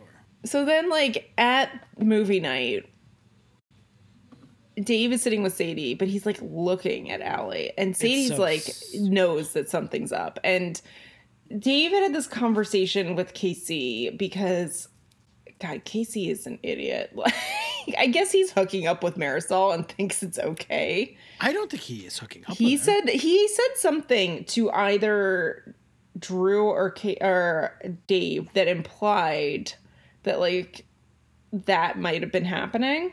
"Oh, really?" Yeah, I can't remember exactly what. Well, he, he, did say like I like both Jenna Yeah. and Marisol. Yeah, Oh, I didn't put that together. Wow. I don't know for a fact if that's true. Someone can correct me. You're allowed to in this one, but there was something in the there was something in the way that it was presented where I was like, something's already happened, hasn't it? Like, I feel like it's not as innocent as uh, he was trying to pretend it was. Well, at one um, point they were in the position of like that old standard of her back against the lockers and his arm above her, Yeah, like leaning yeah. into her. So there was, there is a little Something's Marisol. KC, Yeah. Case Casey Saul. That's what their name would be. Casey He Saul. saw- And Mary Marisi. So Dave decides to tell Sadie. I mean, essentially, he's like breaking up with her. Like, I don't know what he thought was going to come of this conversation. Well, doesn't she try to like kiss him? And he's like, ugh. and then looks at her, or am I thinking of something else? I don't think that happened. Okay, he just she just saw him looking at her. Yeah. Okay, Yeah. and then she and then he she was like, and then he said, "Yeah, I, I'm sorry." Yeah. And she's pissed. Deservedly so. Fuck him. He's an asshole. And then she was like, she was like, he was like, well, I'm honest. I'm be- being like the honest guy and telling, aren't I great? And she's like, fuck you. She dumps popcorn all over his head, which was totally warranted. Mm-hmm. This guy was like not in the right. No, no, he should have just broken up with her if he really liked Alli. I don't know. That just feels so shitty. It's he was so shitty to Sadie because she's tall, and now he's so shitty to her because Alli so might lucky. be interested in him. He was very lucky to have Sadie. Uh, so then all of it happens, and then it's Dave and Alli, and Al- and Dave's like, you know, I kind of think I like this other girl, and she's like, well, what? And they do this sort of like dance mm-hmm. around it, and she's like, mm-hmm. well, what's she like? And he's like, mm-hmm. well, you know, I tried with her once before, and I got really rejected. And she's like, well, you know, I don't think that'll happen this time. It was mm. pretty cute. They have Yeah. chemistry, no yeah, doubt. yeah. I prefer that couple to Sadie and Dave. I just wish Same. Dave wasn't such a dickhead about it. Same, exactly. Yeah. So I'm excited. We got a new couple. Yeah, so we'll see what Couple happens alert. there. Sound the alarm. Boop, boop, boop, boop. New couple alert. New couple mean- alert. New couple alert.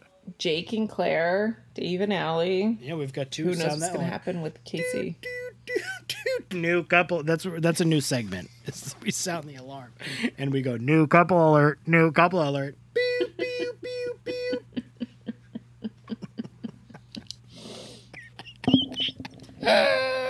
Oh my god. Oh my god. A long episode. Could you get the C story, Rich? Could you think you could get that for me? Yeah, so it's Drew's first day back after like what a month. Like I don't know how long this semester is, or maybe it was a week or like two days. We have no idea. Um, It seems like he'd been gone for a time. yeah, He's it's very fir- jumpy. it's his first day back. He's still very bruised. He's got like a bruise on his face and on his side. Um, Making, making one think it couldn't have been that long. yeah, but he's he's like, okay, I'm back. I'm in for intramural dodgeball. Yeah, and then he has si- uh, what is the rage called? Uh, Sudden. rage. He has sudden rage, and he pushes Casey. Mm-hmm. Because Casey's like, dude, what's uh, everyone's like, Marisol's like, aren't you so scared? Those guys beat the shit out of you. And honestly, I was like, I would be scared. I feel like you're like in trouble. They're gonna like come for you. It's like witness protection program kind of stuff. Yeah, yeah, it's scary. So I You get try it. to put this guy in jail. I get it. And then so then he tells his mom he wants to move. Mm-hmm. she's like we can't just move. We have jobs and it's like hard. And then there's the next scene. The mom's like oh guess what? Your dad's gonna get transferred to boston and we're gonna leave and move. And adam's like what? It's like I I, like it want to here. move. it's like i like it here. I have friends here. And of course the mom is like oh adam Mm-hmm. i don't care what you think We'll just move. It's no big deal just to completely uproot our lives and move to another country. Adam's like, I got a radio show. And then they Yeah. have a scene where Drew is wistfully watching him on the radio show. Yeah, because he loves it so much. that was pretty cute. Um, I like Drew when it relates to Adam. Yeah, Although was- he did say some pretty shitty things to Adam at one point yeah, by the locker. yeah. He, um, I think with the sudden rage thing, what I wrote down is that I think that what Adam did was he Googled sudden rage and came up with PTSD from that. Possibly. Because Sudden- I wrote down, I Googled sudden rage. there is no way that there's not a Jean Claude Van Damme movie named Sudden Rage. oh, definitely. like definitely. there or like Steven Seagal, one of those '90s action Yes. movies. It has to be called Sudden Rage. Um. So he does say some shitty things to Adam. At we should say at the mm-hmm. locker, which we did say, but I'm saying it again to reiterate. He says some shitty things to Adam at the locker. yeah. But I think part of him is sort of realizing moving might not be the best idea. I've Yeah. got friends here. Casey's my friend. Yeah, when he forgives him. apologizes to Casey.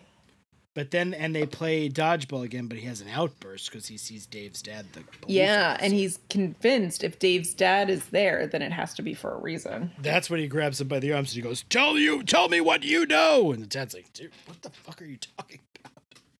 I do think the rest of everybody is downplaying this a little bit. He was beat up. I guess it's like kid shit though. People, kids get beat up, but it also feels like not kid shit because it's like Someone died. Yeah. yeah, exactly.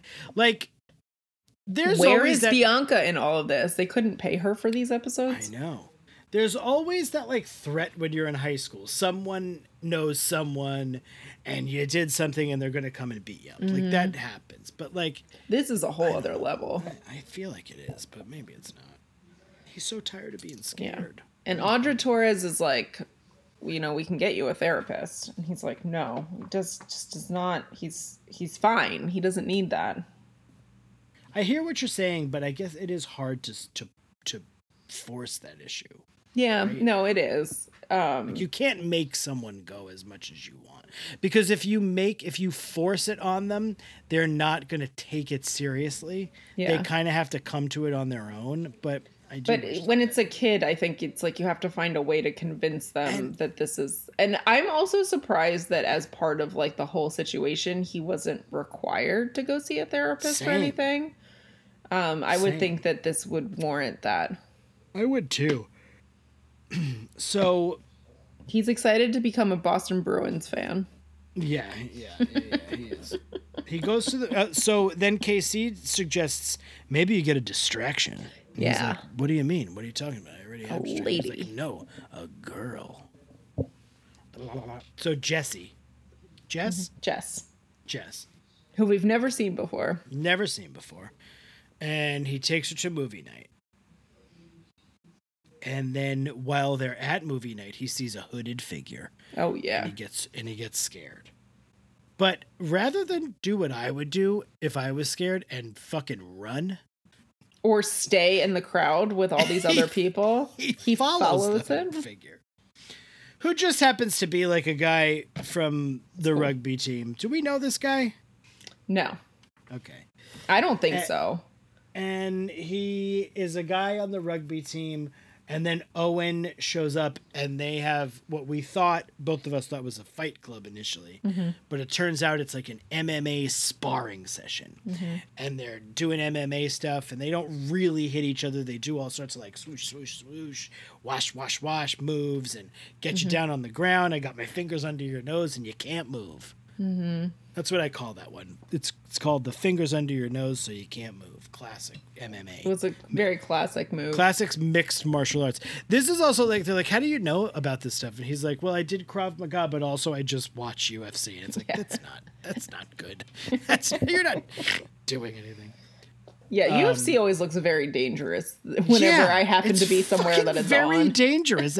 Those people train. Yeah, that's very why, That's why. Drew calls it a sports thing. I'm doing the sports thing, mom. It's like backyard wrestling.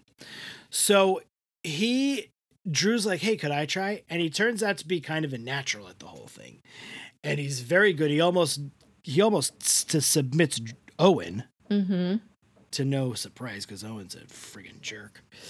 And um and he's into it and he's feeling really good about himself. And he so he goes home to his mom and he's like, Mom, is dad still gonna transfer to Boston? and she's like, uh, maybe, yeah, I think so. And he's like, Well, I'm thinking maybe I don't want to do that anymore. And Mrs. Torres goes, Is this about your brother? And I was like, Fuck you. That is how she says it, though. Exactly. Literally, like, that. oh, don't worry about him. He's a, such a drama king. Like, fuck you, dude. Like, that's also your son. You don't take into account at all that he struggled so much and finally is now in a place where he belongs and feels welcome and and is like having a nice life. And you're just like, ah, this kid needs it more. I'm at. Let's get out of here. it's terrible. Dude, I don't think they meant for that to be like that. But this was Coach Anderson Armstrong and the dildo levels of not reading the room No. to me. Yeah. And so he's like, I think I want to stay. I would like to stay at Degrassi. And she's like, Great, your dad's gonna flip. And I'm like, Who is she literally says your dad's gonna flip. And I go, What? Who is this guy? Who's this dad? He's not. There's no actor for him, so we we just just hear about him. I wish they hired the actor who plays Mr. Del Rossi to be like not just like a cool like a cool dad. They bring Jeff Isaacs back. Oh, that would be the best. with his big I was just like, he's gonna flip. He's good. I mean, yeah, I guess. Like you're asking him, he asks for a all in the span of like two days. He asks for a transfer to Boston, and then they're like, "Nah." Second thought, we're not gonna do that No. without consulting the other son, Nope. or even this son. Nope. Just These we're gonna move to Boston. It's fine. These are awful parents. So then um, Drew puts on some UFC videos and he starts practicing and he punches a hole in the wall. I was like, that's not how this works. you don't just suddenly become so strong to punch a hole in the wall because you watched four minutes of UFC. I mean, to be oh, fair, the, it's the technique. to be fair, it's like a, a support pole. Like I'm True. maybe the drywall's not very strong. True. So But I don't like Still. it. this. It, this is very comic comical to me. Yeah. Comical? Comic. comical. Comic- Comical? Is comical a word? Comedic? Funny. This is all very funny. Yeah, I think that's the better way to put it. It's very It's just funny to me. funny. He punch. It's like, oh man, I, I I learned to go like this, boom, bop, boop, and I'm already so strong. I'm punching Mm-hmm. holes in walls. no training necessary. Look at me. I mean, the only thing you can say is like Drew is athletic, and we know that he's good at Mm-hmm. sports and he plays sports, so it stands to reason that if I he put in some work. I also like that this is a lot of shirtless men in this episode, but like when he's doing the UFC practice, he like takes off his shirt and then he has this like giant bandage around his midsection for a bruise, which I'm like, you wouldn't normally. Well, maybe he has. He a has crack, crack maybe he has ribs, a- yeah, maybe. maybe, but it's just very strange. It's like around his stomach. Shit is so funny. Degrassi's the best. Oh my god, I love it. Uh. Punching that hole in the wall. So now that's our episode. Pow, pow, pow. Pow, pow. So, Rach, what do you think? Does it or doesn't it? It does not. Does not. I'm in agreement. I'm totally in full agreement. It does not go there. It, there is no going there of any sort in this episode. Maybe Clare's mom having sex. Four o'clock in the morning is so Yeah. late. It's like, so late. Like I'm just stay out at this point. I, you know, we used to stay out that late easily, but Oh like, yeah, when we were like didn't have kids and we were in our twenties, yeah, but like this lady has a teenager. I stayed out that late. We stayed. I stayed out that late all the fucking time, like four nights a week. I was out that late. God bless me. I was fucking. I was really a king in, in my time. All right, Pat. yeah, pal. Um, out of all of your Degrassians, who are you going to invite to movie night? Um. So here's the thing. All right, I'm going to get it get settled in for my five minute speech now. Clare and Jake, whatever. I'm not into it. It's fine. Neither of them. And then um then we move on and it's like Dave or Alli and Dave stinks. yeah, Alli's fine, but she's not that's not about her. she's so not really I'm, about her. So then I'm thinking Drew. I don't care about Drew really. Let's be fair. And so I'm thinking I'm going to use this as an opportunity to pour one out for Sadie, who I think we're not going to see probably much more. Maybe we mm, do. I don't mm-hmm. know. But this feels like they they told the Sadie story, and and I look, appreciate her also doing something about that. I thought she was totally in the right. She was like, "Fuck this guy. Mm-hmm. I'm great." And this mm-hmm. guy's like looking around. Who does he think he is? So I'm giving it up to Sadie. Uh, you know, this is probably our only opportunity to ever do that. So my MVD, my most valuable Degrassian of this week, is going to be uh, Sadie. I don't know what her last name is. Sadie Jones. McSaderson. Sadie Jones. Sadie Driscoll. That's my name.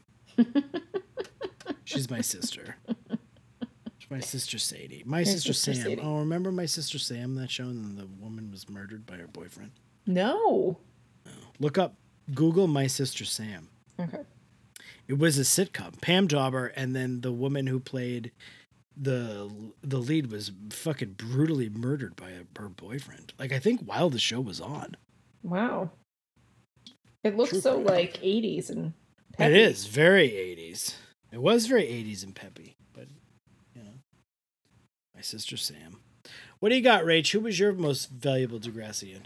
Um, mine was Liam. I got such a kick out of Liam.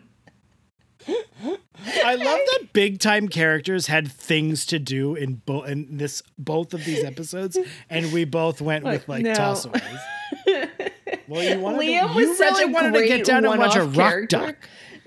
Such a funny one-off character to me that I was just like perfect. I was like, who is so lusty for rock documentary? He looks at. It was a fuck rock ducks. that guy with his blazer and his headphones He's around his fucking neck. beating it to fucking running down a dream, the Tom Petty story. Directed by Peter Bogdanovich. Oh my goodness. Rach, if you could watch one rock doc with with Liam, Oh, well, you know which one I've never seen and I've wanted to see because it's hard to find is Cocksucker Blues. Yeah, you got to Stones do it. one. I gotta do it. Find it. We'll we'll I'll find it and we'll get Liam to do a watch along with us. Yeah, yeah.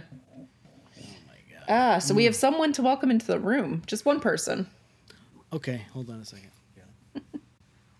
Oh, Rachel, it is uh, so good to see you. Somebody told me that you said that that you hated me. Somebody told me Mr. that Del you Rossi. said in the in a Patreon Zoom session that you hated me. I can't even. I think you must have been having an opposite day. That's the only way I can understand you were doing an opposite day. And really, when you said the hater, you meant the love. That is the I only love way opposite day. you were saying this is the opposite day. I didn't hear that. I only can understand you said the hate and you meant the love because I hate you, Rachel. But this is opposite day. Because I love you, Rachel. You are my best friend. I love you. Oh, Oh, so too, good to Mr. Del see you. So happy to be back. It has been one week since you looked at me. Oh, you know what? There was the thing. This was the thing. Remember early in the episode, the Panther said that he remembered the lyrics to the Kokomo song that he wanted to do, Mm-hmm. the Ron DeSantis a Kokomo song. It wasn't a Ron DeSantis a Kokomo song. Mm. He was a mad that he didn't, because he had said it would have been funny. He said that they replaced the Barenaked Ladies, the guy with a Matt Skiba. Do you remember that he Yes, said that as a joke? Uh-huh. And then he wanted to say, It's been a one a week since you drank my blood. That is what he wanted to say as a Matt Skiba. that's a good one. I like that And one. he thought about it, he missed the opportunity to say it. Because a Matt Skiba sings about the blood and the drinking the blood and all of that. Okay. he does. He does. It's true. I can't wait to have a new friend to see and talk to every day. So tell me who it is. it is Rebecca. Rebecca, oh my goodness, it is so happy to have a Rebecca. Rebecca is one of the great. You read the book Rebecca in a freshman year of high school. Oh It is yes, a, it it's is a great scary book. book. It is a scary book, and then they make the movie version of it, directed by Alfred Hitchcock. Mm-hmm. Oh, what a great movie that is! It's won the best picture, I believe, in like a 1940. Rebecca, Wow. it is so happy to have Rebecca, Becky, Bex. Uh, those are really the only things I can think of right now. Re- Reba. Reba. Oh, Reba's a good one too. Or Mm-hmm. maybe, it- and this is the thing about the room, Rebecca. You can be called any of those things, or if you want to, you could be called uh, Joan. It doesn't matter. You do whatever you want. I don't care. It is up to you. This is your life. Mm-hmm. Whatever This is name works for you. We are so happy to have you. You're helping to keep the lights on. You're helping to keep the computers on. You're helping to keep. Pat got a new, a brand new light bulb today. Literally. Right, Aw, Rachel? look You at can see it. that. Look at that. it's a light keeping the lights on. Come Keeping on, the lights on. Oh, the Patreon. Oh, get in here, have some scungil, have some fusil, have whatever you need to have. It is so good. You can have us some salam or some pizza, some Mm-hmm. pepperoni, or some Negroni. That's a drink, a Negroni. I feel like that's Mm. Italian. Negrone. I feel like that's Woof. Italian. You say, It is, "Oh, I'm is. gonna Negrone because I don't like this drink." It's Only if you make say me, it that way. It's gonna make me Negrone because I don't like it because I groan, right? well, you do what you like. Rebecca, we are so happy to have you. We are so happy to see you. We are so happy to have you in our lives once and for all. We've been waiting for you, and we knew you were coming. It was only a matter of time, and here you are, and I hate you. It's opposite day. I that means I love you. Opposite day means I mean what I say is not what I mean. I mean the opposite. So mm-hmm. now I'm gonna go back to regular day. We love you. Thank you so much. I'm gonna go. It's time for me to go back into my closet and stay there until next time. All right. Thank Goodbye, you. Mr. Del Rossi. He was in such a good mood today. Seriously. He was pretty good, Mr. Del Rossi. I'm still waiting for that to get me canceled. It's gonna happen. Not yet. No, not yet. And I th- we don't have But enough one people day. listen to this show to ever really truly cancel me. But You can try. See what happens. he's doing that Italian voice again. Oh well, we did it, Rachel. That was a marathon. Yeah, mostly about Taylor Swift, I think, but sure. I think more about the state of the in, the music In- industry. Yeah, yeah. is what we were really getting on about for so Yeah. for so long. But a lot of salient points, I think. I think Yeah, gonna be yeah, really we had a lot to the- say. It's gonna be really interesting for the people who come to want to hear us talk. To about hear the beginning of the podcast, and not the latter part of the podcast. Yeah, Well, those timestamps are in there, guys. time stands still. Anyway, All right, so good night. That's it. We're out. Yeah. Oh, do- I guess we have to say our things. You know, follow us at DEEEM Yeah. Podcast on Instagram. We You should us- just record this and put it and just fucking drag it into the episode. I'm just saying. every time. um, we're on Patreon at uh, patreon.com slash deep. Um, that's what helps keep the show going. Thank you everyone for all of your support there. Join Rebecca and get on the train. She's. I Um, think she's gonna like it. I If you love us talking for 45 minutes about not Degrassi, maybe consider leaving like a five star review on Apple Podcasts. And if you hate us talking about not Degrassi for 45 minutes, don't leave us a review. or just still leave us a five star review. Put five stars in and then say that you hate that. Because I think the only thing that matters is if you put the stars in. So put the five stars in and then say whatever you want. Say, Um, the, say the stuff you want to say. we've got the Dope Monkeys and Broomheads Facebook group. Yes, we do. We have to figure out the Discord. That is, uh, I know. I meant to talk to I meant to Marissa. talk to Marissa, Marissa I'm so it, yeah. sorry. I meant to to talk to you about it, and then I totally forgot because we were on about so many things. What We will shortly have a Discord. So we hope you guys are having it. We hope you guys have a nice week. Yeah, send us an email every episode, ver at gmail.com. We may or may not respond, but we read them all. I hope nobody dies in the time we record this till the time we record the next one. I mean, people will certainly die because people die every day. Yes. But you know, famous people are more important. So we hope that no famous, important famous people. well, die. if they're on a plane, they're probably going to live unless it's Buddy Holly. Mm, So good night and grilled cheese definitely. and grilled cheese, definitely. All right, we came in under 11 p.m. Yeah, oh, Did that's you not so bad. Ikniatsky? Say Ikniatsky. It's okay. No, say it. No, say it. Keep this in and then say it. Ikniatsky. yeah, yeah, there you go. Now we got the whole thing going.